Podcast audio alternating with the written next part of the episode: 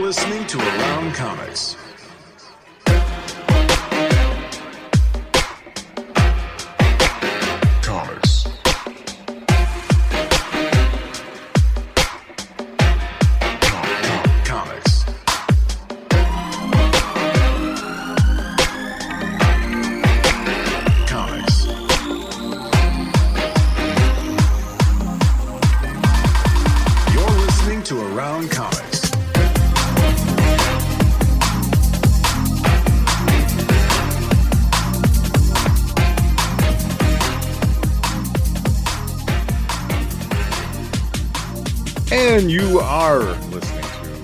Comics, and you're watching Around Comics if you're on YouTube or Facebook or Twitch or one of those places where we broadcast live every Tuesday night or almost every Tuesday night.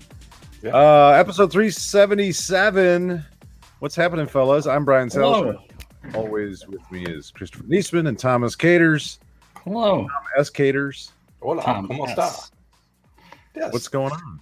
Yes. Uh, first of all, uh, th- thank everyone for the patience. We uh, we took a, a week off. It's uh it's summertime. We had things going on. We had uh we had barbecuing and, and kids swimming and chasing Flooding. ducks around the yard Hmm. and yeah, floods. Yeah. I just want to say for the for, for like the first time in a long time, it wasn't me. I didn't. I was ready to go. you, you were fine. Yeah. yeah, usually it's me. I can't. Something comes Like, up. I can't do I'm- it. Yeah, but no, I was. I actually uh, even tried to get fill-in guest at the last minute, and it fell through. But uh, no one, nobody likes you. What you couldn't couldn't call Will? I did. I asked Will. He was. He was. not- uh, and then I asked uh, Tim Seeley, and he was not available. Last minute, he ended up not being able to do it. Um, but he does want to come back on the on the show sometime. Uh, and then I was just like, well, fuck it, I'm not. I mean, it was it was like an hour before, you know, Mm. show was supposed to start. And I'm like, yeah, whatever. It's just It's like I will just take the week off. It's okay. yeah, You can nobody wants yeah. Yeah. Oh, speaking of Will, uh, we mentioned it on this last week's episode of ACTV, uh, which we're currently talking about uh, Sweet Tooth, and that's all over on the Patreon. Go uh, patreon.com slash around comics. You can check out that stuff. But uh, we are going to have a supplemental show, I would call it, that we're all looking forward to uh, about once a month. Uh, Sal and our, our buddy Will Pfeiffer and myself are going to talk about all of the Quentin Tarantino movies in order, even the ones he didn't direct. That's right.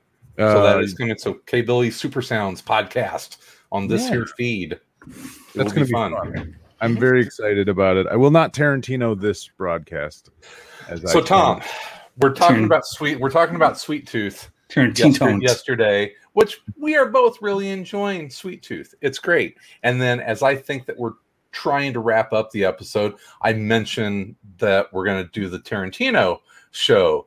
A half hour later of Sal just waxing poetic about That is Tarantino. I just We're waxing poetically. I have a lot of thoughts on Quentin Tarantino. Well, I, you know, I'm not going to Oh. get started. Don't get me started, Chris. Yeah, let's not do it now. yeah so uh so people got a, a good old preview of that because we went on for a while which was was fun so yeah the k billy super sounds uh podcast look for that uh here in a couple weeks right after sweet tooth uh, we wrap that up this week um tom how are you sir you Oh, look well groomed Oh yeah, I trimmed my beard recently. Yeah. I haven't taken a shower today yet though, so I smell Oh. terrible. Incredibly smelly. Um, but yeah, Guy quits his job. He stops. yeah, just and- stop showering, trim my beard, just yeah, sleeping in. yeah i'm, I'm of proud of you i was expecting i was expecting more feral this week Mm. so No, no, no, no. Need to Uh, need to keep myself looking looking good, Handsome as ever. Handsome as ever. Absolutely. Exactly.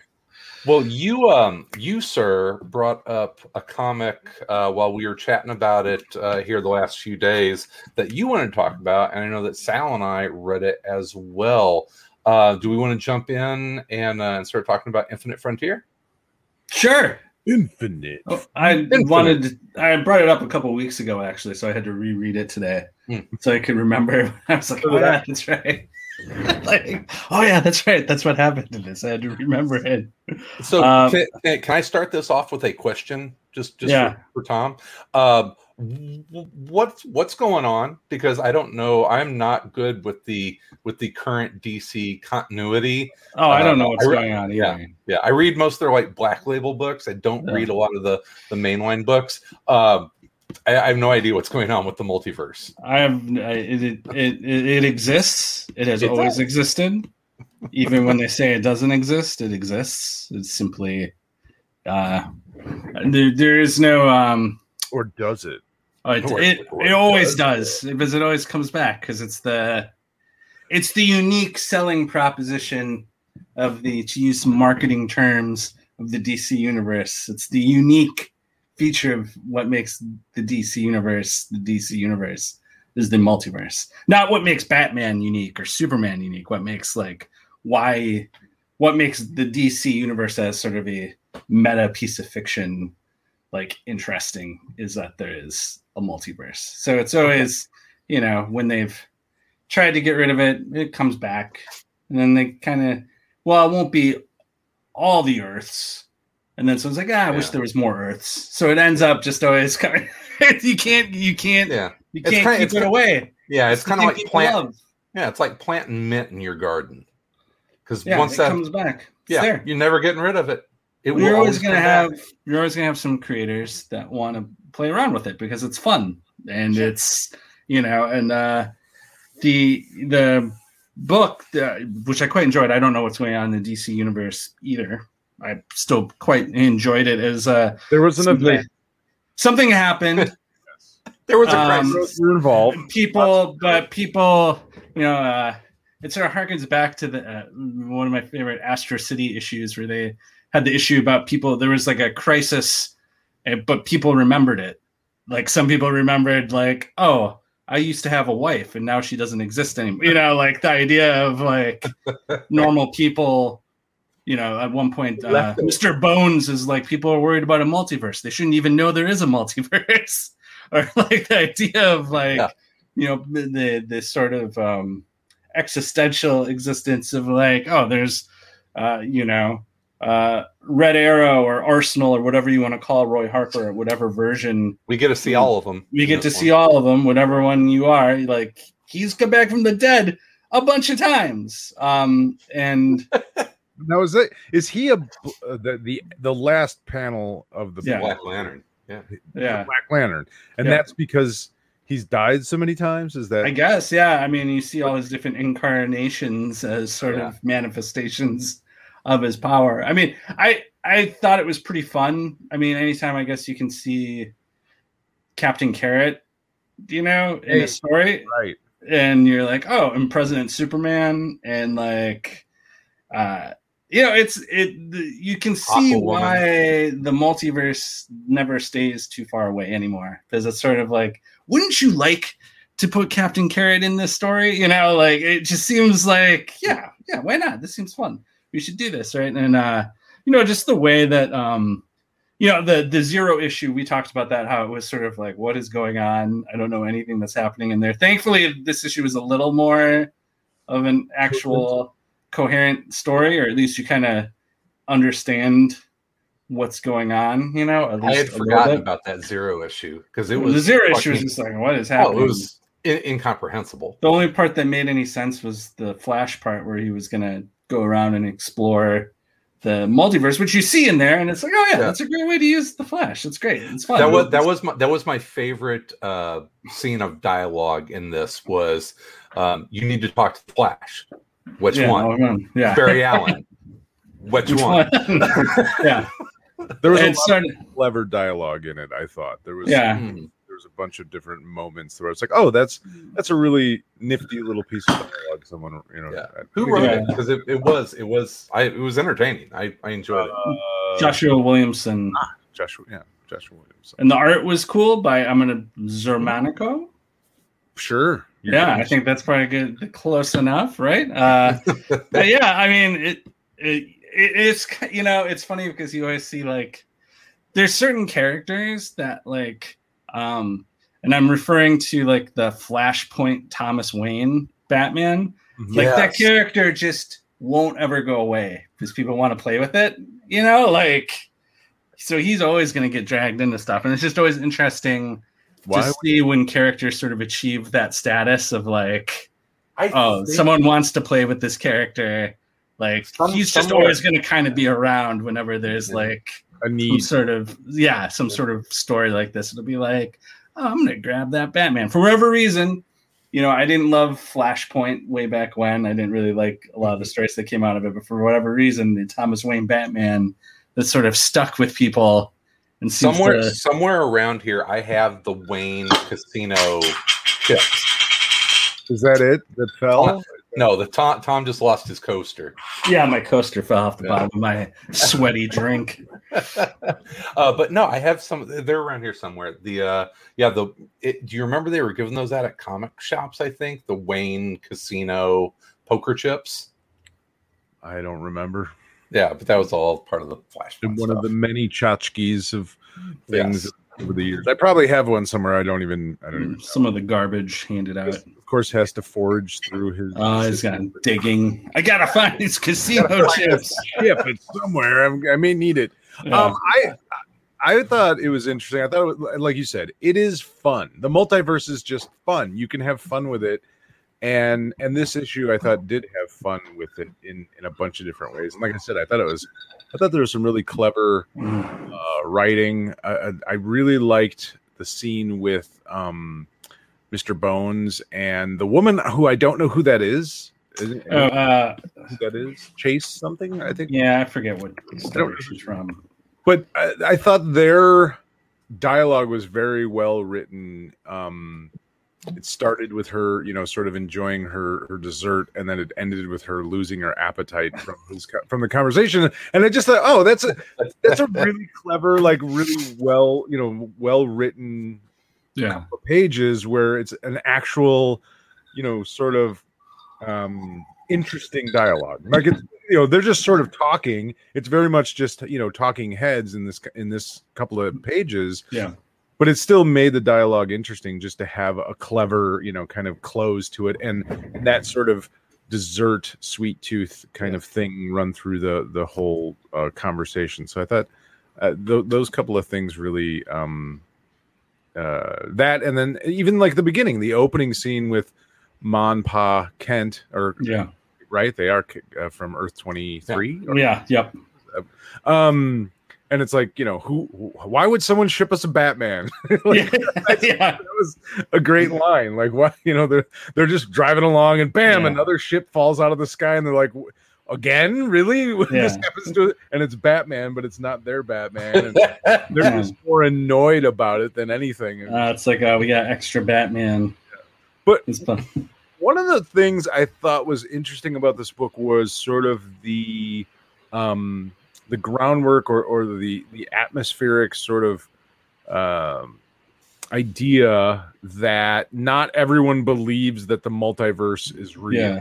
That there's this sort of you know people that think it's a conspiracy that the superheroes are per- perpetrating it um to sort of you know control people that kind of stuff and obviously very topical with you know our Yeah. world and the conspiracy theories that are going The on. So I multiverse was- is fake news. It's fake news. yeah, yeah, essentially. Um, which I mean, you know, if you if you look at it sort of not in a necessarily political way of just and just sort of like how people would react to something like that.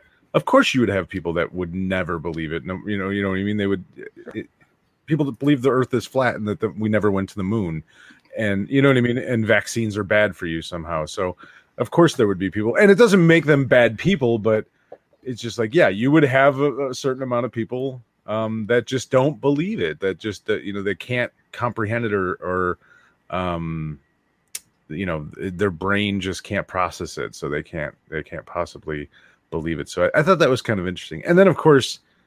I'm a sucker whenever you change art styles depending on sort of Oh yeah. Yeah. right the the page with the flash where he just like uh Did all the styles of the Flash. all the Yeah. you know it's like oh that's i i'm a sucker for that kind of thing but yeah that's, i thought that's when was that's when that's when comic booking is good. Whenever you whenever you dive in and actually use the medium to to tell the story. Yeah, I, I, I Yeah. think It's neat you know, little visual tricks. like, big books sometimes that stuff isn't really thought out that well and or, or it's not not that it's not thought out but i just think it's sometimes hard to to add those little flourishes Hmm. when you're working on a monthly Mhm. schedule and yeah. you may not have time to do it but Some, sometimes it's hard to have one artist do an entire issue. yeah right in one of these big event type things. So yeah for sure yeah, but you get to Yeah. see Psycho Pirate. That's always fun. psycho pirate oh it is he is always fun isn't he but Yeah. Yeah. yeah so harkening back to the original crisis right like Yep. uh, yeah. Flash and Psycho Pirate. but there seems to be something different going on and They're the not gonna be boss whoever this psycho pirate's boss is any idea any guesses as to who that is i mean we see I mean, he's got the Omega thing on him, so I assume I'm gonna So- guess Darkseid. might be Darkseid That might be Darkseid. We're gonna put the smart money on Darkseid. Yeah. all right Yeah. all right fine Darkseid's a great bad, great, great bad guy. Though. We'll But- get into this when we talk about the Legion, but Yes, which I've been I'm always uh I'm always I've come as I gotten older to sort of appreciate how sort of the per Darkseid such a quintessential villain like he will never lose he'll lose like every individual storyline but like in the Mhm. end you know Darkseid exists he's always back like if you go far enough in the future Darkseid's in the future if you get like you can't you can be like you can win your six issue arc but he's always around and he Yeah. always like You you is- win you win when he goes back to Apokolips. yeah and it's always and that's like, the end of the story. And he's just he, he's like, hey, you got me. and he finds a way back Yeah. love it love love a good Darkseid appearance hopefully he like just hangs out in the flash's house or something like in a he's looking for someone you know? like yeah like mr yeah mr miracle when Darkseid was just sitting on his couch eating dip like waiting for him waiting That's how it for should be, you know? Uh, Hey, everybody's got to relax from time to time. family right i mean you know your Yeah. family exactly a, a world killing no no reason to put on airs I in your families when your family's visiting That is kind of funny. Yeah, it, it was. uh It was good. It was a book. Good book. Good. yeah i'll read Yeah. the next one i can't say that for a lot of things these days where i remember to try and read i remember to try and read the next one and it's and it's it's good and bad. I mean, there's just there's a lot of bad comics out there that you're like, eh. But for Yeah. me, there's a lot of really good comics out there that I'm like, oh, I'll read this when it's collected Yeah. or whenever it's you know whenever it's through the first story arc, and that i'll happens. snag this one as it comes out I just Yeah, better get yeah. more Captain Carrot. I want, I want Mm. you know. I bet you Jump, do jump. get some Captain Carrot. I I better. That was my first. That was like my first comic book. I think that I ever bought was a Captain Mm. Carrot comic. Yeah, I'm you said sure. that before. we should do we should do a book of the month sometime about captain carrot Captain Carrot. I don't know if I can read it. I don't know if I want to read it again. And I don't know. Uh, my son likes it. It's Yeah? pretty good. Yeah, it holds up pretty well as like uh I don't know if you should really read like 10 right in a row.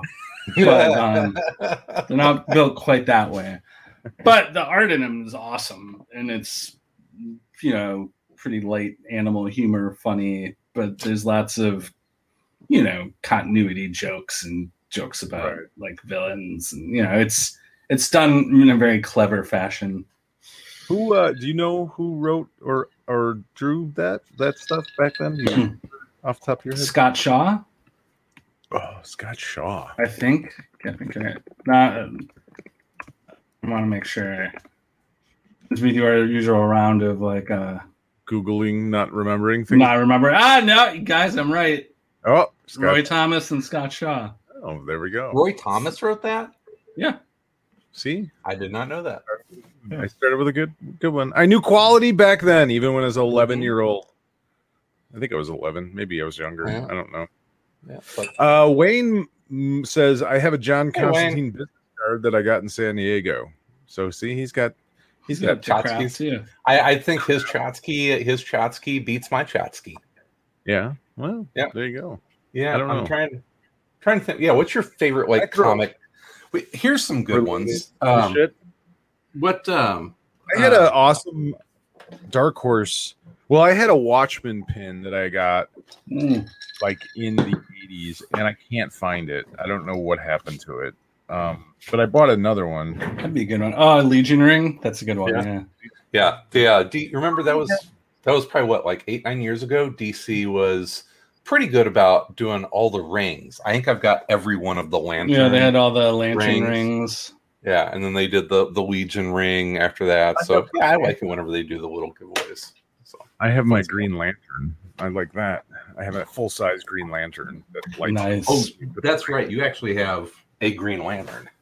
I do. Yeah, I Yeah. have a Green Lantern. I don't have a whole lot of comic related crap anymore. I've kind of gotten rid of a lot of it over the years. I have some, but not. I had a Dark Horse pin that was like a nice. Yeah. I got a long time ago that was pretty cool.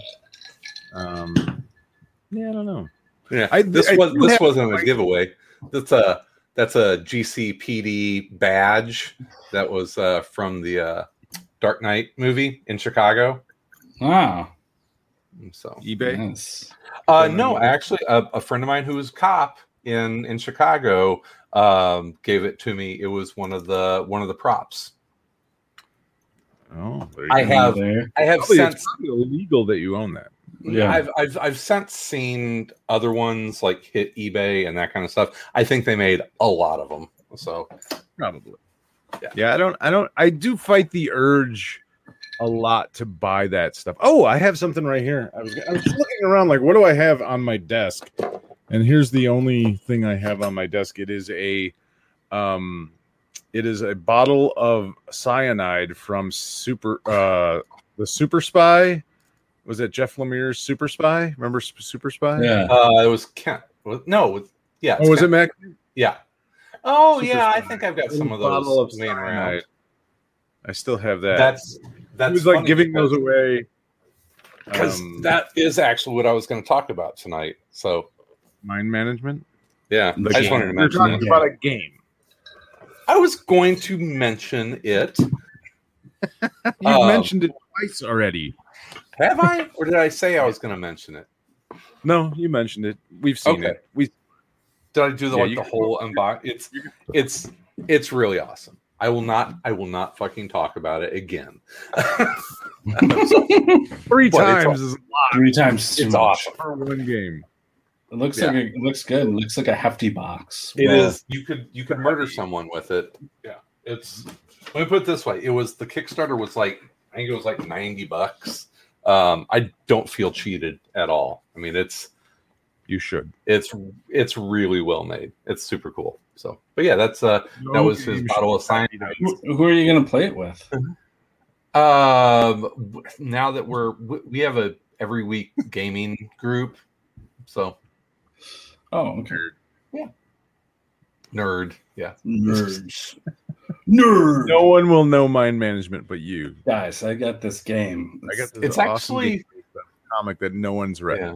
I, I've got to play it. Hmm. But It we'll see. looks like one of those games that I loved when I was a kid that was mostly setting it up and very little time like playing. I remember when I was a kid I had this there was this Buck Yeah. Rogers board game that was fucking complicated to play. Like That's the not setup. yeah, like so I, I usually spent just most of my time setting it up because it had all this little all this shit you could do, you know. So it was like perfect for like a twelve year old kid. Yeah, lots of parts.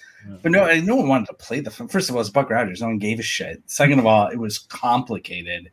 Like it was like I used to play uh so I had a game back in I don't know, this is probably either late 80s or early 90s and it was called I think it was called Supremacy and it was basically like it was sort of like Risk except with nuclear weapons and it was incredibly complicated and it took forever to play and I loved playing it and I could never get anyone to play it more than once. it was super it just took forever to to kind of I'm trying off. to find this game. Oh, okay, I found it. I found it. I'm gonna send Buck it. Yeah, I'm, I'm looking at it. Oh yeah, no. Oh, it's it's so it's so complicated. It's Supremacy was pretty complicated. It was uh I feel bad. My son is the same way I am with like he likes complicated games, and he like he loves Risk. Risk is his favorite game to play, and no one will play it because it takes eleven hours to play a game of fucking Risk. Yeah, and who's got the time? yeah, Yeah, exactly. still one of still Oh, one of my favorite Seinfeld episodes.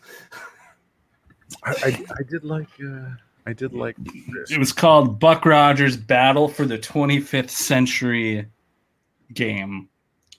Involved lots of tiny soldiers. like you look at the image, you're like, oh my god, who's gonna play this? 12 year old 12 year old Tom Caters wanted to play it really badly. Did you guys Enough- ever know anyone that played like those, uh, like war those you know like strategic war games? I don't know the names of any of them, but like you know with all the miniatures, it would be like Oh, like Oh. Axis and Allies? yeah, Axis, that's Yeah, it, yeah. Axis and Allies. I, That- I yeah. tried that was another game that I always wanted to play, but spent more time setting up yeah, than like play, this is complicated. It's like oh there was a there was a game shop by us, and there were guys in there that would play that game, and it was like I would I would watch for a little while, and I was just like, how do you possibly enjoy this? Like, how could you possibly Mhm. enjoy playing? Yeah. It seems so tedious, but yeah, I always used to look at it like It's at the, people that love tedium. at the comic book. Yeah, it's the right type of tedium. Um, I used to look you when yeah at the comic book store I used to go to in Green Bay. You know they had board games like that, and I'd always like look at the Axis and Allies game, and I'd be like, "Oh, that looks fucking sick." I'm like, I want to play that. Yeah, Mhm. although I played Warhammer and yeah. like that too, so I'm sure that that was just as tedious to people. I mean, Yeah, I was uh used to play uh yeah, Mech Warrior. Mech Warrior. Yeah. Or, uh, the- What was the one? Blood Bowl. You ever play Blood Bowl? It was the No, I never Blood Bowl. Blood Bowl was a was basically football with like orcs and trolls and D and D awesome. monsters in armor. Yeah, and it was miniatures that you'd paint and everything, and but you, then you would basically play a football game, but it was all like medieval monsters.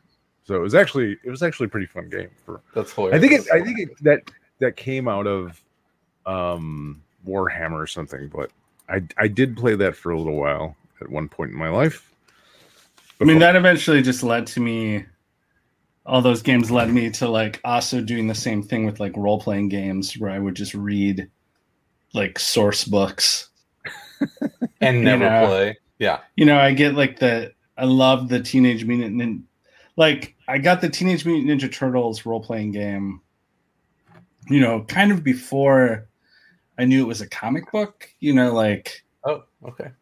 because I mean, I, I you know I'm younger than you guys, so really my first exposure to Teenage Mutant Ninja Turtles was, was the the cartoon, right? The, Like I didn't, cow- the Cowabunga. yeah, I mean, I didn't Turtles. I didn't know it was a comic book, so like I saw the role playing game. And I got the role playing game, and I was like, "What the hell is this?" Because it was much more based on. Oh, it was more. The it was book. the, it- which is fucking dark and fucking gruesome. Yeah, it was cool. I loved it. That's how I found out that it was a comic book. Was I was like, wait Yeah. a second, what is this? Yeah. You know, and uh uh but I, mean, I don't think I ever actually played it more than like gosh, maybe like two or three times because like my friends like who like Teenage Mutant Ninja Turtles didn't like the game because the game wasn't really like the cartoon. cartoon. There was also video games existed. Oh. you know, like Yeah. there was the Teenage Mutant Ninja Turtle like arcade game, which you It could is play ama- on- you, like- you know, like It does amaze me that like there's a there seems to be a resurgence of RPGs, right? Like Stranger Things, I think we've talked about like Dungeons and Dragons has had this. I think Dungeons and Dragons Yeah. said they had their best year ever last Oh, year. they're, they're, yeah. It was they- like it's not even. It's not even a renaissance. It is a new golden age for them. Yeah, and uh, you know, role playing games in general, I think are, ha- but it's it's funny, like to think at a time when we are separated and there are there's more entertainment that you can stream, more video games, more things you can do. Like people are going back to like rolling dice and, and playing characters on paper, which is cool to me. Yeah. Like I, I've always been a fan of RPGs, but it's interesting um, that that is having such a, a, a, a you know rebirth with people um in this day and age where it's like i mean because when i was 13 14 years old i mean there were video games but they weren't like today's video game you know what i mean like It's not Call of Duty. yeah there was no when you, you think about today's video games though too you know today's video games are built around you have to spend a certain amount of time yeah. playing it. Like so like Mhm. the premium has been put on like you know like old video games. Where well, you know you talk about the teenage mutant ninja turtles arcade game. If you knew all the tricks you could speed run through it. There is no like right. amount of time, right? So like, you know, gaming has become, you know, even when I look at how, how my son plays games, you know, where he plays like um, Minecraft and stuff like that, like the focus is far more on like depth of playing than I think when I was a kid and I played video games and it was about like getting to the end getting to the end Yeah. you know which is still obviously part of the game right like every game has that right like if you're playing a story but so much more effort i think is put into games to give it that depth Yeah. like to play for a long time like Mhm. as opposed to like you know racing through it you can't race through it it's designed not to be raced through like you have to it's designed take a certain amount of time to It's it's e- even though I think there's been a little bit of pushback on that. Mhm. Um, like Assassin's Creed, the last three of them have been hundred hour plus games. I mean, Mhm. if you want to pretty much go through everything, it's going to take you a hundred hours. That's a really Yeah. long time. And then um, um, uh, the Outer Worlds came out last year, and it was kind of you know lauded because it was um, uh, 20 hour game time. It's and it's uh, it's basically the people that did Fallout, and it's like thank God here is a story driven game that I can actually play through in less than a a day. reasonable amount of time. Yeah, I, it 20, 20 hours. That's if I play, you know, an, an hour or two a night. It's only going to take me a week or two, Yeah. not three fucking months.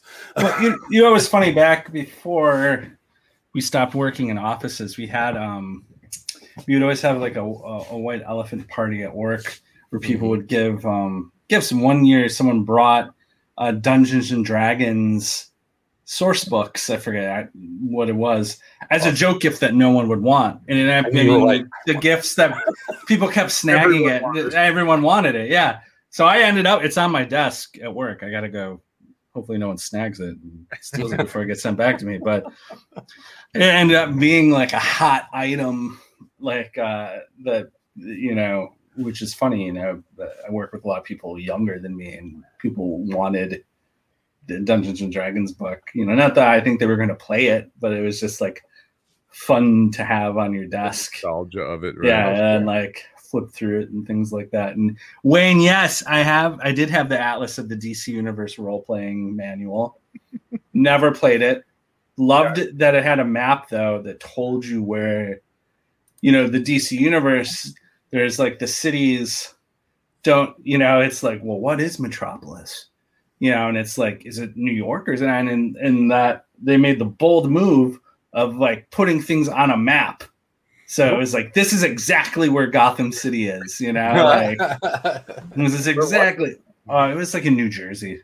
oh okay Yeah. Um, it's which I thought was really funny at the time because I was like, there's always like a playful sort of like, yeah, you don't quite know where they are. And they're like, ah, fuck it. Central City's here. You know? like, I like- do kind of remember that because like like Central Yeah. City, yeah, Central City was like Iowa or something, wasn't it? Like wasn't Central Yeah. City? Like, yeah, yeah. and it was it was funny because I mean they kept all of the major cities. I mean you're just you're not going to like pretend that LA isn't there, you know, but now there is it's like they basically like doubled the major cities in the country because they had to come I- up with well, it's like where the fuck it- you put Star City, you know? They someone explained it once. I can't remember this was just like a thing people said or if it was in that book. Is like the Earth is actually like twenty percent bigger in the DC universe to accommodate the fake places. Plus, That's a long way to go to to say, yeah, well, we It's like this is how it is. It's like, well, I'm like, God, how many huge cities are? But yeah, I mean, I, I think about all the time I spent looking through the Teenage Mutant Ninja Turtles role playing game book when I was a kid. There's like another one that was like uh I read like, the role playing game I don't think I ever Mhm. saw that one. I don't know. I missed that, that. one. uh, at one point. I I had a copy of it, and uh, you can get it now. I think they reissued it. You can get it. Interesting. Yeah, that's you know that was always weird to me. The idea of buying a an RPG that was based on like a single property as opposed to like a world. It's like like Yeah. Star Frontiers. I don't know if you guys ever played Star Frontiers. You know that was it was basically Dungeons and Dragons for uh Mm. for sci-fi nerds. It was I, I had a friend who was very into Shadowrun when we were Okay. in Yeah, yeah. Like seventh grade. So I, and and he was aggressive about actually playing it. So I did actually play it. Unlike my other friends where we would just mostly fuck around with like the source book and like spend more time like making characters than like actually playing. playing than actually playing, Yeah. you know. I Yeah. played a lot of games, a lot of our, a lot of role playing when I was younger. My, me and I, it was weird. I actually met my like in junior high. I met the friends that I would know pretty much the rest of my life. All you know, all through high school at our twenties, and I, I don't really hang out with them much anymore. One or two of them, but um, but I met them because of Dungeons and Dragons, uh, and you know, I was a nerd and I you know I had a, a really good friend in grade school and we were both nerds we both you know he kind of got me into comics and then he kind of got me into role playing games and and then uh he moved away uh and so it was I was just sort of like a lonely nerd I didn't have any friends that played you know role playing games didn't but I had like the Dungeons and Dragons books and I remember I brought in junior high, like I don't know why, I brought like the Dungeon Master's Guide or the Player's Handbook, one of them to school, and I had it. And this kid sees me and he's like, "Hey, do you play Dungeons and Dragons?" I'm like, "Yeah." And then all of a sudden he wanted to he wanted to know about it, and it was weird because they Mhm. like I didn't expect him to really be into that stuff. Like, the, and then he like introduced me to his group of friends that he grew up. They grew up. They all grew up on the same block together, so they they've known knew each other since like kindergarten. And so I got to know them, and I didn't expect them to really get into it, and they did. And then I got them into comic books, and I turned them all into nerds. You know, Just- Oh, man, you ruined those guys. Well, they didn't really get into it. I mean, they got into it for a certain amount of time, like we and, Mhm. and and we played, you know, through high school. But then once cars and girls and that kind of thing, they kind of fell off from it.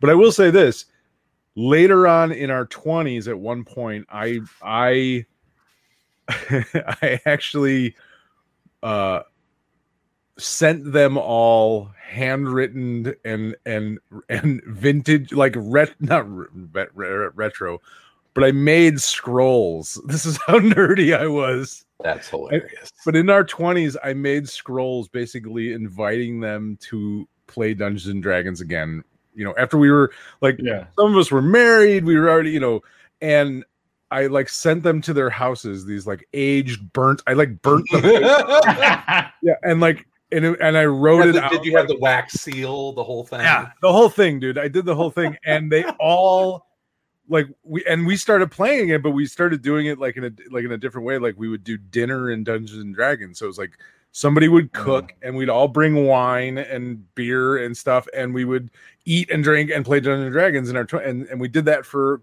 a couple of years uh, you know and That's and it awesome. was- yeah it was really cool like the fact that you know i had got those guys into it at one point. We played in high school then we kind of stopped but but then you know we, we actually played again. So it was yeah we we, we did a You lot. know, I mean, I, I love our ACD and D that we do, but there is nothing that replaces being in the same room with everyone and playing for you know oh for sure for sure. four or five hours and yeah it's it's Yeah, great. I got I got that wrestling role playing game that I never got around to playing that I backed on Kickstarter.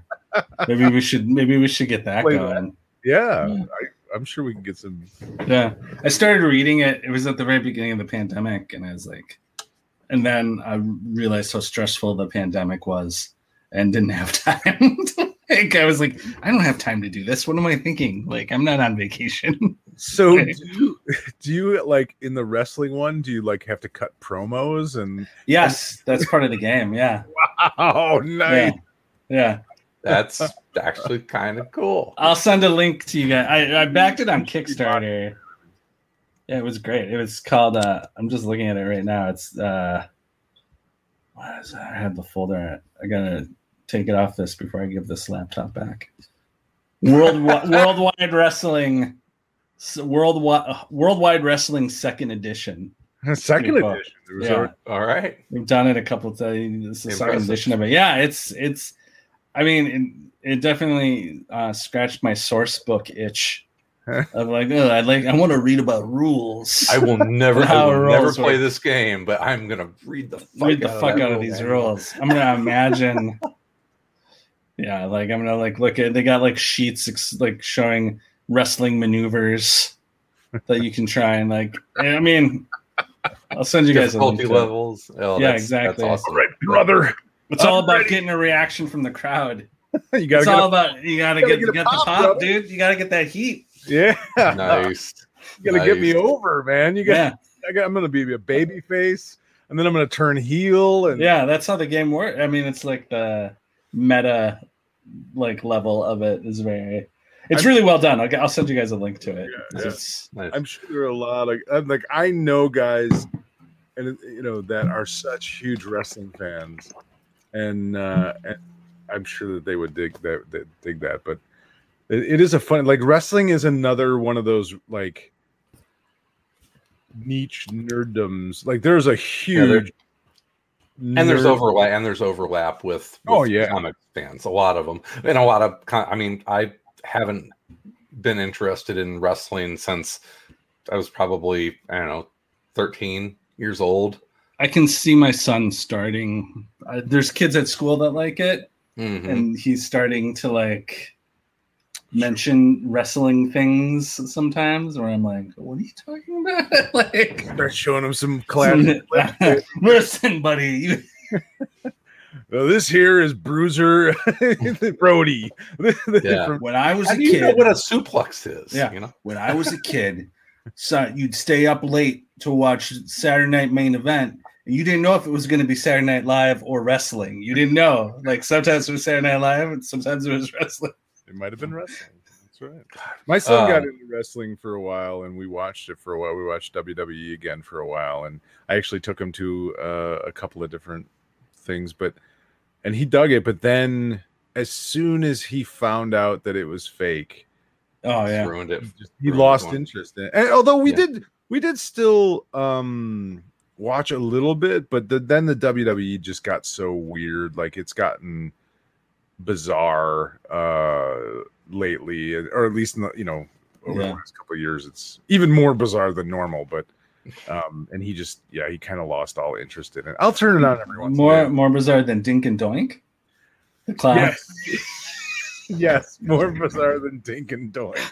well the, the next the next the next time you're in milwaukee i'll take you to this place um, called vanguard fantastic sausages and you know, good good bar but what i love about them is that on all of their tvs they uh, they play uh, 80s era wwf Nice. and it's fantastic I love all now. There's like this huge, you know, there's all sorts of biographies and Yeah. documentaries and behind the scenes stuff that you can watch. And like, if you guys ever oh watched the, the what- or of- the what's the what's the show it's the, the uh, Dark Side of the Ring, dark side yes Sorry, I yeah, can hear you. that's excellent. Depressing. A lot of them are, Mhm. are incredibly depressing. Very rarely are any of those stories like, oh hell happy yeah. endings. Yeah, Yeah. Like, hey, I mean, just- out just- okay for just- him.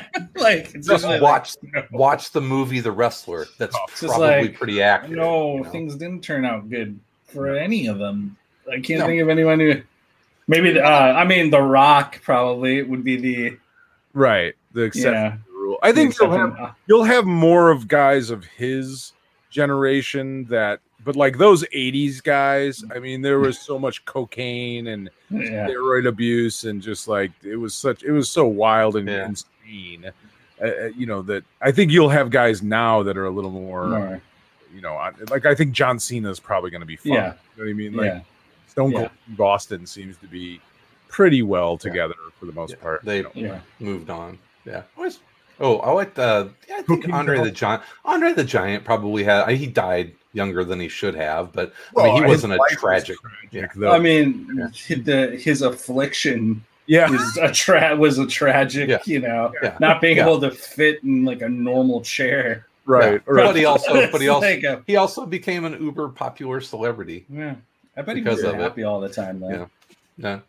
Yeah. Uh, I don't true. think he was. He wasn't that old when he died. Like how he was like forty something, you know? Like Yeah, that's He I would guess like 48 or something. yeah. But Yeah, I mean the guy had to shit in a bathtub in Japan because he could shit on a Yeah, man.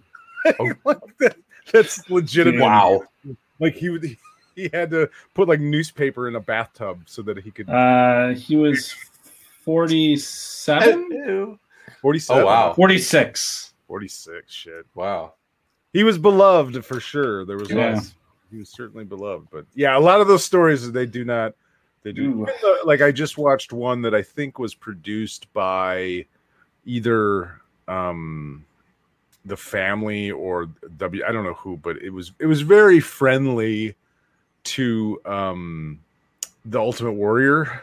I mean, it was Oh, it, it was very very friendly uh and and kind to him and it was just like yeah that's even and even still even being as kind as they possibly could uh to the the, the ultimate warrior story it was still like jeez jeez just these guys Mm. are not you know average people they're This is not good for you. no. The And Chyna one is very depressing to me I, yeah, there's an incredible amount of drugs, incredible amount of bad business deals, uh, injuries that yeah, Yeah. like real injuries. Why they I mean, all we- cheat on their wives. They all you know, like the it's yeah, it's a crazy lifestyle. Like you have to be Yeah. crazy to get into it. You know, the, it's not.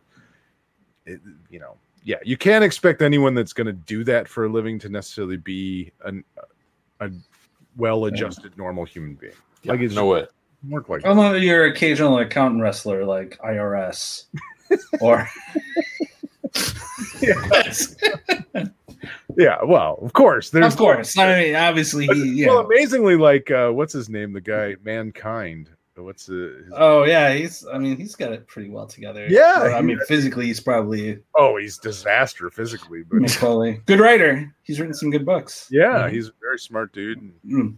Uh, but yeah, the macho Macho Man's always was always my. He will always sort of be my favorite wrestler, I, and and his story is not you know a good one. He's not he is not a role model for Who, anyone. who was it? Who was your Macho Man Randy Savage. Macho oh, Man. Oh, Macho Man. Yeah, but I think he was to me he was the epitome of wrestling. Like he he just you know the outfits and the craziness and the, persona, yeah, the the, personality, the the life- fringe and every yeah. like yeah it just that that epitomized wrestling to me as a kid and and, and it never I don't think it will ever It's go like away. if you if you saw that guy walking down the street, you would go, "That's a wrestler." yeah, Now, now that this has just turned into a wrestling podcast. it really is. Yeah. Uh, hey, we I don't think we've ever talked about wrestling, No. not for more than I always you know, think about- I always Yeah. think about it's funny. Uh, uh, I think a lot about ravishing Rick Rude because I always think about many how said that sentence what a lot about I just I, there's something as I've grown older where I just really appreciate how talented you have to be to just be like a villain, like to be a really bad guy, like in any sport, but especially in wrestling, where you know, like it's oh, I just love. Occasionally, I'll uh, I'll email a friend of mine of one of the videos of you know Rick Rude uh, getting up and like calling all the men in the arena like disgusting losers. losers. I just think about how fucking You funny that fat is. losers. Just He's gonna show all your women what a real man looks like. Like how incredibly funny that is.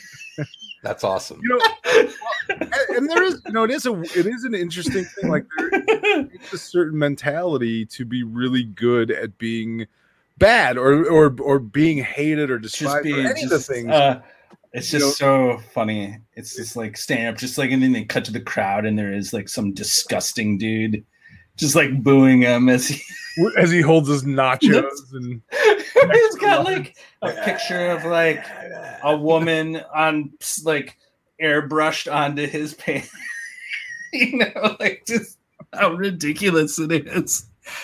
Well, I always hate. I never liked because I I grew up at a time where, like, I didn't know him until he was older, mm-hmm. and he and he came to, when he came to the WWE. But Ric Flair was a wrestler I didn't like, and I never understood why people liked him so much. Like he was so popular, and I didn't get it until years and years later, where I you know sort of understood the dynamic of him and and sort of what he did for other wrestlers and and how he was you know he was the biggest star in wrestling at one point and yet he was the guy that always made sure the other guys looked good. And that's why he like is considered you know one of the Mm. greatest wrestlers of all time is because he always got the other guy over. He always you know sir he didn't give a shit how he looked. Like he Yeah. didn't he he didn't have the ego in that sense of like but he's also a fucking hilarious and insane personality too. On on Twitter, I follow no context Ric Flair, where it's just they just post videos of like Ric Flair yelling about his Rolex watch or like his two hundred dollars shoes. yes I mean, it's just great. It, it falls exactly into the Rick Rude thing, where it's just like there's something unbelievably funny about this dude getting up like in uh, like a Veterans Coliseum in Green Bay, Wisconsin, and telling all the guys there they're just fucking disgusting. fat sandwich eating loser Give me a I show your show your women what a real man looks My watch like- more than you make in your whole life. And as a kid, you're like, "Oh my god, this guy's awful." And as an adult, you're just like, "This is really funny." This, it's like, These shoes. it's just like this is this is hilarious to watch this man call an entire arena full of like just old dudes People that paid to be there. Yeah. People that paid money to be there and are actively excited about booing this guy. Like it is like the. It's is, well, that was like there is this brilliant thing of like their, you know, it's a it's a it's a carnival show. It's an opera. It's a weird like it- you know like it- it's this it's this play where they're a little smarter than the audience and they play the audience and even that was what when I truly like as an adult started to appreciate wrestling was when they finally just came out and said, "Hey, this is all fake. This is all entertainment. We admit it." But Yeah. it didn't matter. The fans didn't care because they appreciated sort of the art form of wrestling where it's like we know how ridiculous this is. We know how silly this is. We know this isn't real. But it's it's theater. it's a It's the- yeah, theater. it's theater. It's theater, and and it's like and yeah, we- They want to see the stories. and I am disgusting. I am And a I am disgusting. disgusting, and your shoes are worth more than I Yeah, make. he does Man, Ric Flair is got a Rolex watch and like a five hundred dollar suit, and I'm wearing like shorts and a t shirt. I look like shit. He looks amazing.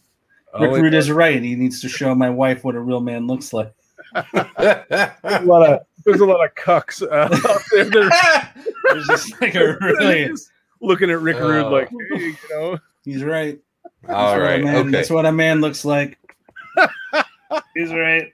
uh, well, All wasn't right. that what uh, Hulk I'm- Hogan got in trouble with? Uh, Oh God. Radio- No, it's DJ uh, had had Hogan banging his wife and filming it. The whole thing with uh, he. I'm gonna send you guys a Rick Rude video in our private chat. anytime, Nice. anytime Nice. You want to send me a Rick Rude, Rick Rude. I'm happy So to- There's as also much a as- great there's a great Twitter account called Rick Rude Sells where it's just videos of Rick Rude getting like atomic drops and like flailing around like he's been murdered. Like just like the incredibly like ridiculous amount of flopping of like he's the most injured any human has ever been by this. It's great. oh, Nice.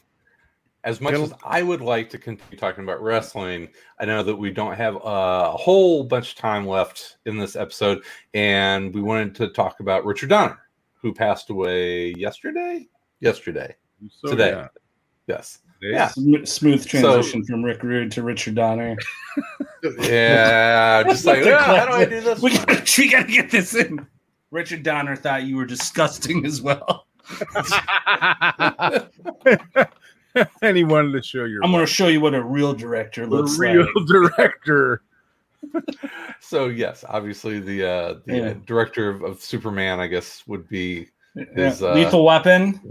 Well, the yeah, but all it's the most you know, co- comic comic centric would Yeah. be the Goonies Goonies would make a good comic book. it uh, would make a fantastic comic book. It probably has been done like eight times. I just don't remember. You know, Uh, the thing uh you know obviously i knew richard donner from superman and, and a few of the other the, the lethal Mhm. weapon stuff and and a few of the other movies that he's made but I, you know i went on, on his wikipedia page just to be like "Ah, i wonder you know i don't know that much about richard donner really so i, I wanted to kind of get a better handle on and you know i started looking at a lot of the movies he made and he really made a wide range of different types of movies and most of them successful, you know, and, and different. And I was like, wow, that's you know, you don't really see that so much from from directors. Like they kind of get stuck, you know, or they have a certain style that they they tend to stick with, whether it's action films or you know whatever it might be. And he kind of crossed over into different types of films. I mean, obviously, Lethal Weapon and you know those were all the same, but you know, the Goonies, it was more of a kids film, but he did he did a lot of stuff. But then what I was looking, what I was really interested about was that he did a ton of television earlier, mhm. Like old Oh, TV. really? Okay. Uh, he did uh, Steve McQueen, Wanted Dead or Alive. He did uh, The Rifleman, Gilligan's Island, Kojak, Tales from the Crypt, The Twilight Zone, uh, The Fugitive, uh, tons and tons of TV shows. Th- That's how he learned. He started at Desilu Studios, where he did Oh direct- wow. yeah commercials so but it was really kind of interesting like i don't know that you really see people getting that sort of training anymore and then becoming directors you know it's like people seem to just like sort of go from either music videos or they do a short film and bam they're you know they're now they're doing a Mhm. Marvel movie or they're now they're doing Avengers. yeah you know and and it, it, it- that really was interesting to me the idea that wow he he spent years learning his craft directing television shows and then and then did you know all these other type of, of features I, I don't know if necessarily one translate Mhm. to the other but it was just sort of an interesting thing to look at his career that way of like i, I you know i wonder if that was why he was able to transition from you know something like superman to you know um Lethal Weapon. or you know whatever i'm trying to think of some of the other movies Mhm. um that he had done but oh La- Ladyhawke uh Oh my gosh, I forgot about Scrooge. that. Yeah. The Omen. He, he directed The Omen. You know, so he's he, he did horror movies. He did he you know he did comedies. The toy you know the toy he did Scrooged, uh, I the did not Goonies. know that. Yeah, I did not. know Yeah, that. you know, and and so it was. The Uh, Omen, really. he yeah, that was like his third or fourth movie. Yeah, um, and but it was that's what he did right before Superman was The Omen. That's- so he went from Mhm. Omen to Superman, which is kind of an Or interesting. 180. yeah. Uh, but yeah, so just sort of interesting that he uh he had a really wide range, I think, and then and then you know, I, I kind of feel like he did a lot of that TV stuff was that, you know, sort of how he learned the transition. He could do anything, you know what I mean? Like he if you go from, you know, the rifleman to Gilligan's Island to you know the Twilight Zone. It's like you're gonna. It's not gonna matter what Mhm. kind of script you make, you know. But it seems like you know directors today kind of just do one type of movie for the most part. Like you know, it's like even a director like. I, like Yeah. yeah, they just kind of get. I don't know if they get cast into that or or it's their choice. You know, that's Mhm. what they're comfortable with. You know, it, because they've never been forced to get out of that comfort zone. Maybe I don't know. And there's a lot less money being. I mean, the you know, as you see with what movies ex, you know exist, right? Like, if it's not a giant blockbuster or cost nothing, like those are the things, right? So, like That's true. a movie, you know, like a movie like, you know, look at something like um Ladyhawke. Lady Hawk or Scrooge, which you know wasn't a zero budget, but it's not a gigantic. you know, not a Superman Yeah. budget. You know, like it's in that middle space where those things used to exist more, right? Where now things are either like don't. they don't. It's- Like, it's- that's it's- it's, it's a my- TV my- show now. Yeah. they, they become TV shows now because like that's the format in which they exist. I mean, I've always it's the Superman, the original Superman.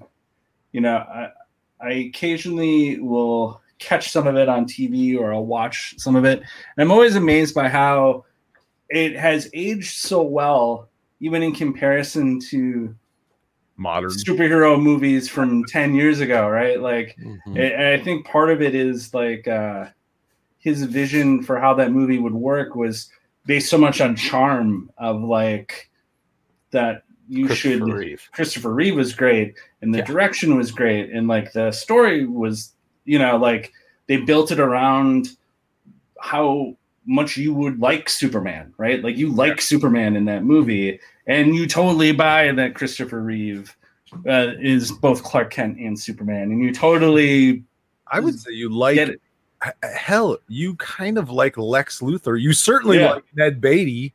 And, Yeah. know, and, and, uh, very charming movie just Yeah, in general yeah it's like up until the very like the third act where Luthor is becomes a bit more villain. yeah yeah Up to that point, he's it's sort of he's just kind of like yeah he's, like not he's a huckster. He's a huckster. yeah you kind of don't totally buy that his, his thing's gonna work right. you know like you're always kind of like eh, i don't know it's lex luthor you know which is a very you know when you think of the context of what um you know think about what superman comics were like in the 70s you know of like what lex luthor was you know like now i think it's amazing how much that movie has sort of influenced what we think of those characters too right of Yeah, like sure. what lex luthor is or what like uh, you know, when they did the the Superman with Brandon Routh, right? Like they called back to the Gene Hackman Lex Luthor, you know, with Kevin Spacey. You know, that was like Mhm. the classic Lex Luthor. You know, so yeah, I mean, I'm always around for forty years at that. yeah when I, when I see that movie, I'm always like, yeah, this is just like a really charming uh, movie that always I don't it, it just works. It works Yeah. better than a you know some superhero movies from five years ago. I would you know and it still continues to influence the comics directly because I think Yeah. you know D- Geoff Johns is you know unabashed in his his love of did, did he work for Donner at one point? he was like an assistant for Donner at one point. yeah, that's what I th- and yeah his I mean he basically wrote the continuation of it and had Gary Frank draw it you Mm-hmm. know like the actors so you know and that ran for a while is yeah. you know, It's, uh, that movie is is canon in DC. I mean, for me, you know, I was seven when that movie came out and saw it in the theaters and blew my mind, you know, and and I I, I don't think I can think of Superman without thinking of Christopher Reeve. I don't think I can think Yeah. of Lois Lane without thinking of Margot Kidder. I don't you know what I mean? Like I I, I Yeah. just don't think that they're so ingrained in my brain that Oh, even the music, the music. but I Yeah. still think it's one of my favorite superhero movies. Oh, Yeah. for sure. It's you know what I mean? Well, Like, it's, it's I'm always like, it- it's always interesting with that movie how interesting of a character Lois Lane is in that movie. Of like, sort of like ahead of its time in a way of like how it treated her as like a as a a, a female character within the story sure. of like she has so much so much of that movie isn't just superman versus lex luthor. It is a classic like superman trying to outthink lois lane but doing it in a way that's not like sort of the silly not you know obviously i love the silver age stories but you put that on a movie screen it can feel goofy or dumb. Right. and like they did it in a way where it was clever and like Superman's clever. And like Lois Lane is also clever and they're both smart and like it still works like as opposed to the comic sometimes where if you looked at it with like a modern eye you could be like Superman seems maybe slightly cruel and Lois Lane seems maybe slightly dumb. You know, like Mhm. you know, like the, he I found a way before even people probably thought that way about those stories of like how do you tilt that to be more about like Yeah. I feel Like- like, it was, you know, the dynamic, which I don't think the comics necessarily got, or Mm. got, or didn't really portray that well. And even like the TV show, the the the um, uh, Reeves, uh, Reeve Oh, the- George, Yeah, Like- George Reeves, the it didn't 1950s. portray this either, but it was like in that that movie, Clark was a fish out of water. You know, he he, he even though he was Superman, he comes to Metropolis, and he is this sort of farm kid. mm, Doesn't really he doesn't have as much of it might have been a put on to some degree to to play Clark Kent, but he doesn't have street smarts. He doesn't have There's a doesn't lot of there's a lot of golly G. Yeah, there like- is, yeah. and Lois is this very you know yeah very street smart, very savvy reporter that's been dealing in the city for a long time and doesn't really have time for Clark. And even even when he is Superman and they're they're interacting, you know, he is so uh not childlike, but he's almost like a blank slate. You know what I mean? Like like Superman is even just sort of like uh naive in a lot of ways, you know, and and he's so optimistic and she's so cynical. You know, Mhm. she's the cynical, hard-nosed reporter and he's very optimistic and they play that a lot in their relationship. And I always felt like that was the some of the best moments of any of those movies. I mean, even the second and and third ones that that are terrible. Some of the best moments are the Lois and Clark moments yeah the, the, the relationship moments between them. You know, I still I, I don't know was it the third one where he tells her, you know, that he's he's Superman and yeah, and, and it's not a great movie, but even still remember That's that the- moment. Like, oh my the god, ri- you know, That's the Richard Pryor one, right? I believe Was that three? yes that's Superman three Yeah, not a great movie not a I great. I watched it a lot when I was a kid, though. I mean, I think part of it too is like as time goes on, people forget about the bad Superman movies that Christopher Reeve was in, which were a, a good Yeah. portion of the ones he was in. And that first one sticks out as like, oh yeah, that was really good. You know, like Mhm. the rest of it kind of fades away. Like no one gives It's a kinda- fuck it's about. kinda no like one cares are- about Superman four. Well, like who that, cares? that's like no one. yeah, it's how we are about Jaws, right? Yeah, I mean, except for Jaws four was great. Jaws four was not great. Jaws 3D was amazing. amazing, amazing movie. Jaws two was okay. Jaws Yeah, two and was I thought, and I thought Superman two was okay. It had its moments. Yeah, Yeah. The Richard Don, the Richard Donner parts. yeah, yeah. the, Richard, the Richard Donner cut, right? Didn't they re-release it like his? Well, they re-released it. Actually, they re-released it. It's the opposite of that. It's it, they re-released it, getting rid of all the Richard Donner stuff that he had shot initially, because I think he he shot a bunch of the film, then they brought someone else to finish that. And they, they brought Richard Lester in. I mean, he shot a lot of the second one at the same time as they shot the first one.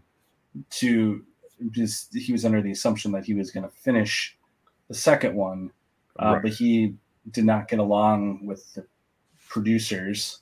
He Ah, got fired, and they brought in Richard Lester. And Richard Lester shot some new stuff, but stu- any any Lex Luthor thing in the second movie is not from the Richard Lester because Gene Hackman refused to come back without ri- without uh, Donner. uh, without Donner. So any Luthor stuff is from the stuff Donner shot, right? So like, and then I think all the Marlon Brando stuff was taken out of the second one from the original cut because I think Brando didn't want to be in there of without Donner. Like if Donner was going to take his name off, he was going to not be in it.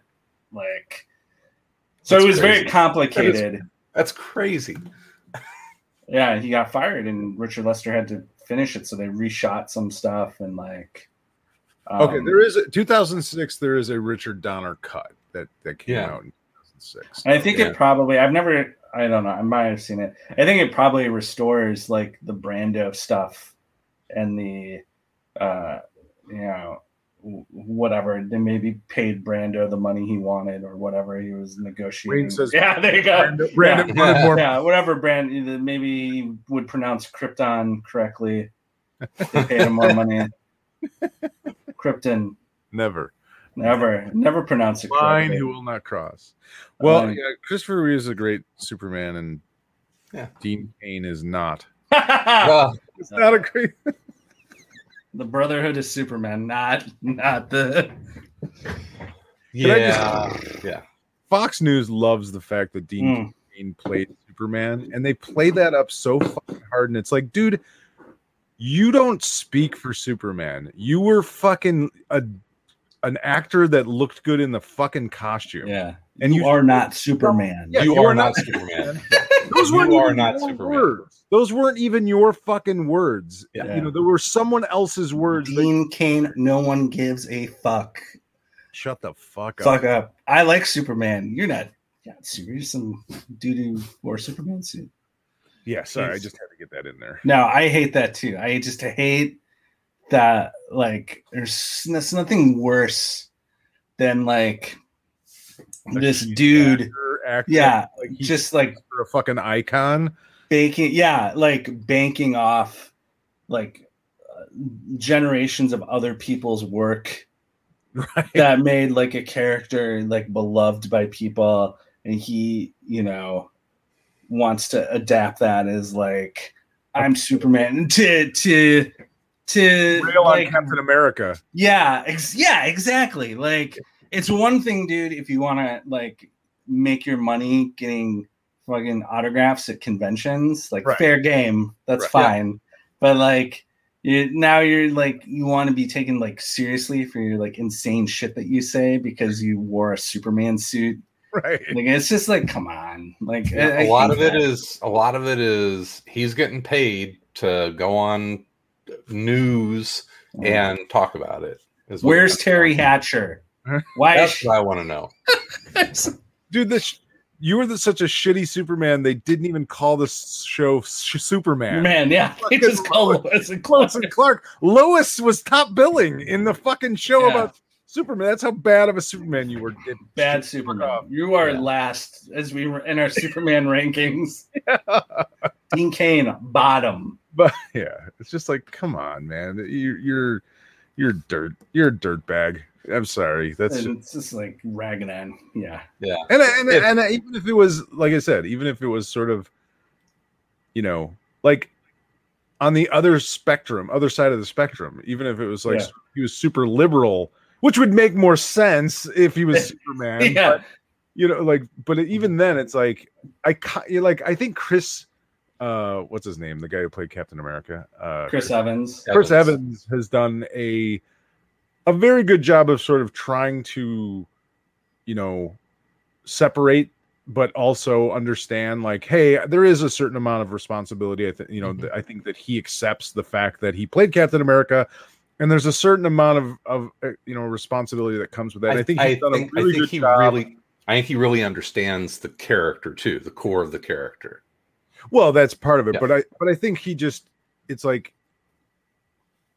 he's not trying to you know like- Pretend he's bang. Captain America. yeah, he's not trying to pretend he's Captain America or he speaks for Captain America. Yeah. you know what I mean, like wh- where you know it's like, Yeah. d- does anyone does anyone on Fox News ever mention, uh, you know, anything else Dean Cain ever did as an actor, other than the you know four Yeah. years he you know played Superman on, on a TV that show? was kind of the they do he did what Ripley's Believe It or Not for a season or, or something.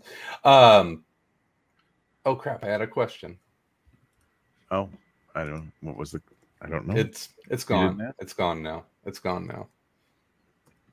all right. Well, that Oh. was it. That was it. I think that's all I got.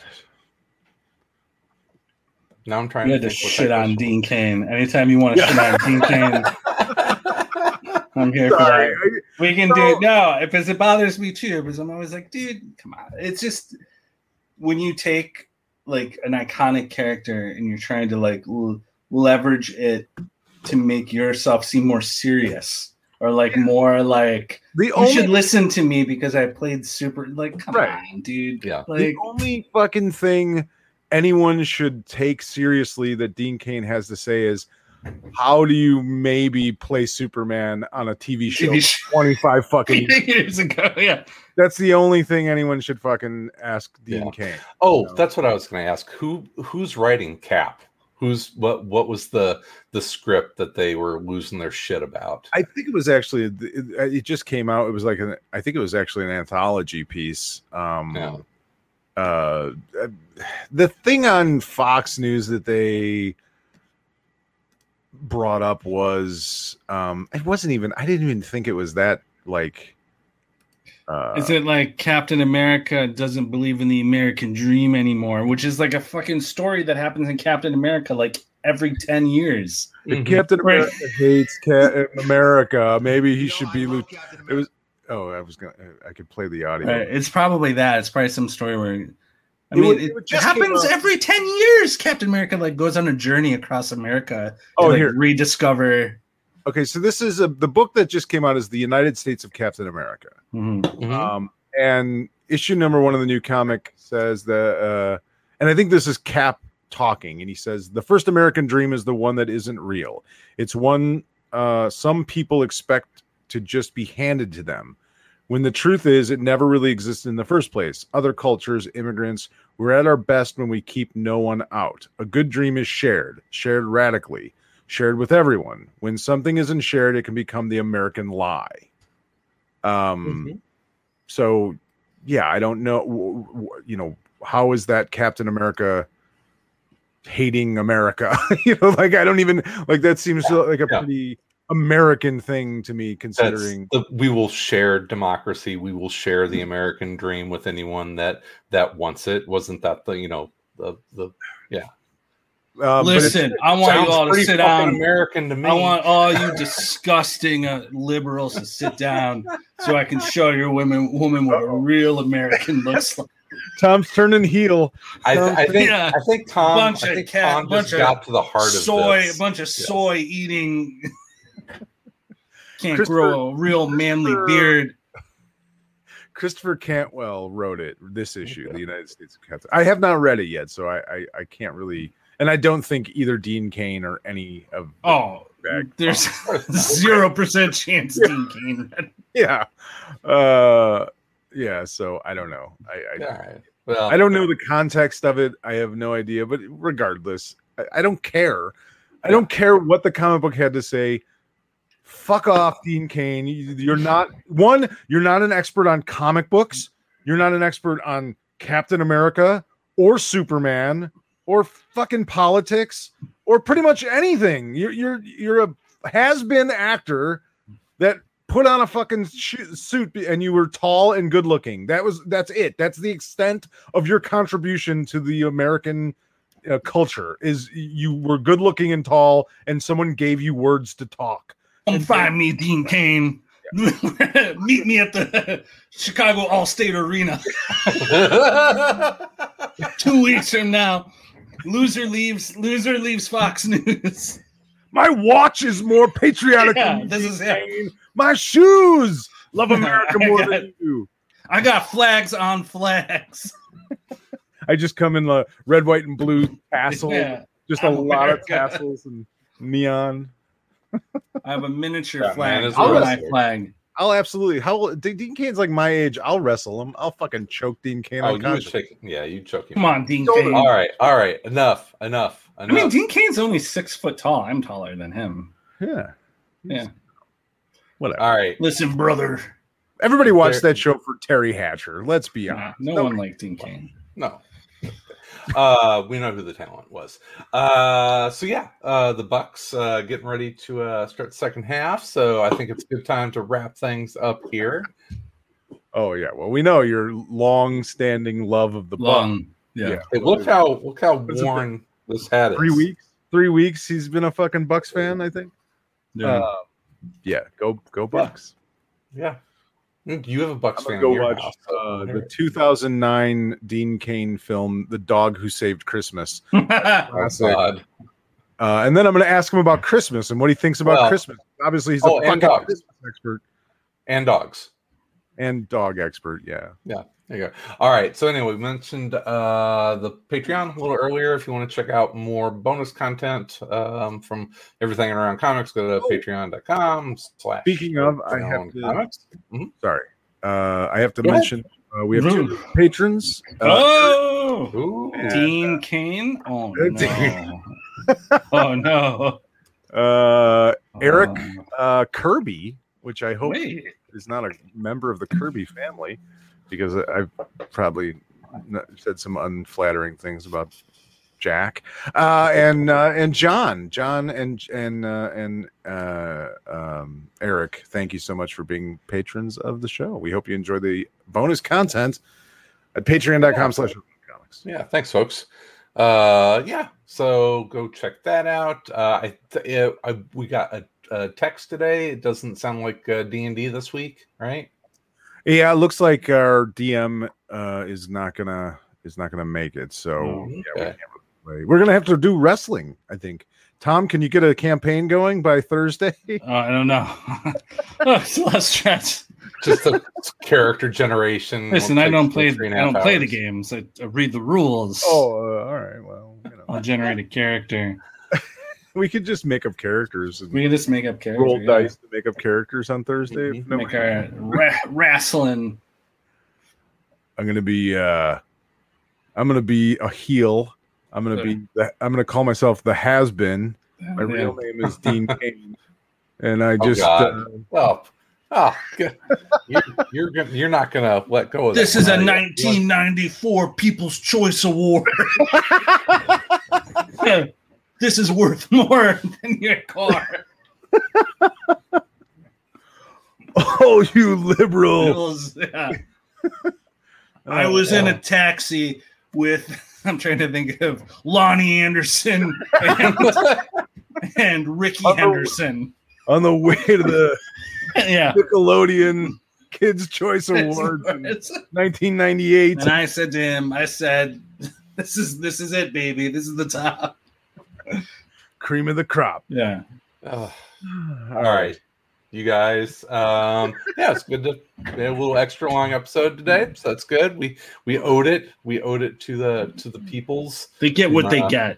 I know. These I know. disgust are disgusting listeners. Disgusting scumbag listeners. we just Look at turned them. to heel on our own. Just Ugh. eat a salad once in a while. laying down on the couch, Right. We'll be fingers back covered in Cheeto Tuesday. dust. In the meantime, Bunch of nerds just sitting around masturbating. You probably never even kissed a girl.